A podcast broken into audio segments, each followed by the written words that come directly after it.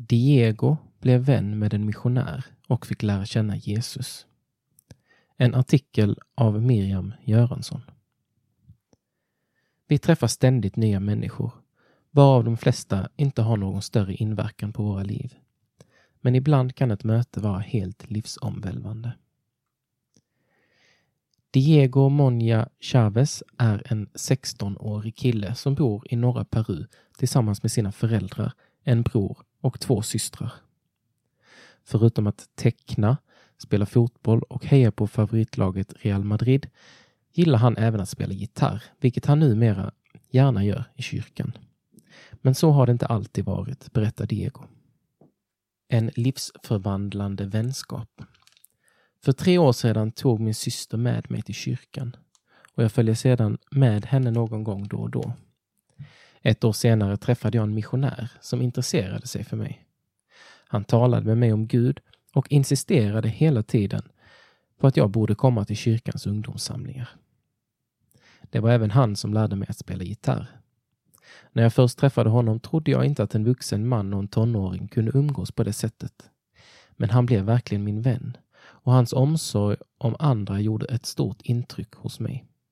Han undervisade mig i Bibeln, lärde mig viktiga bibelverser och berättade vad Bibeln säger om hur vi ska behandla vår nästa.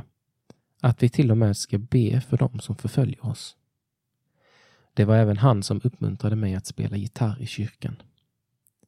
Jag minns första gången jag spelade. Jag var så fruktansvärt nervös, men min längtan efter att spela var ännu större. Efter varje predikan i kyrkan hade jag alltid en massa frågor.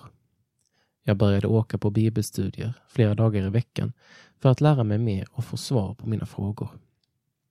Vi har alla ett tomrum i våra hjärtan som vi försöker fylla med en massa olika saker. Jesus har fyllt det tomrummet i mitt hjärta. Mission. Utbyte.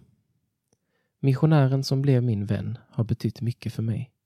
Och det är just det där som jag tycker är det fina med mission. Att det kommer en människa som kan lära mig något och samtidigt lära sig något av mig. Det blir ett utbyte. Nyligen fick jag till exempel lära mig att det i hjärtat finns två jag. Det omvända jaget och syndare-jaget.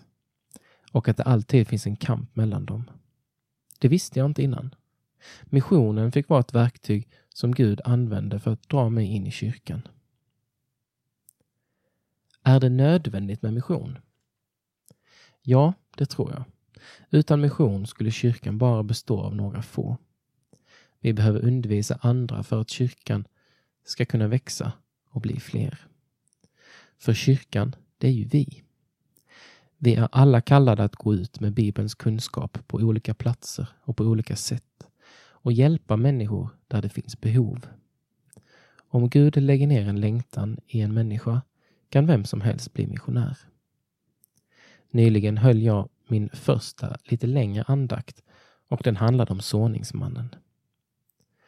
Såningsmannen kan vara Jesus, men kan också vara vi kristna.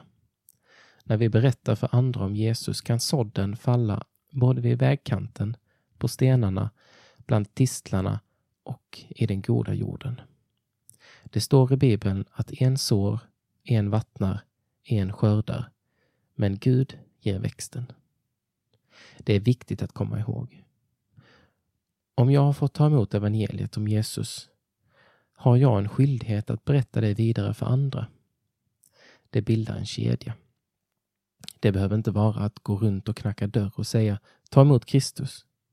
Det är bättre att börja med sin familj och sina vänner, de som man har nära.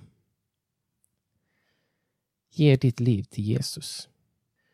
Jag vill verkligen uppmuntra dig till att engagera dig i kyrkan. Nöj dig inte med att bara gå på gudstjänsten och andra samlingar i kyrkan. Samlas hemma hos varandra och läs Bibeln tillsammans. Ta med dig dina vänner. Låt ingen döma dig eller kalla dig för en tönt. Du har fått se något alldeles särskilt som de inte har upptäckt ännu. Vi har inte blivit lovade ett enkelt liv bara för att vi är kristna. Men Gud har lovat att ge oss den kraft vi behöver för att klara av problemen vi får möta. Lär dig språk och förbered dig på att Gud kanske kallar just dig till att tjäna honom som missionär i ett annat land. Av mina missionärsvänner här i Peru har jag faktiskt lärt mig lite svenska. Så nu kan jag tillsammans med alla er säga Gud är min bäste vän.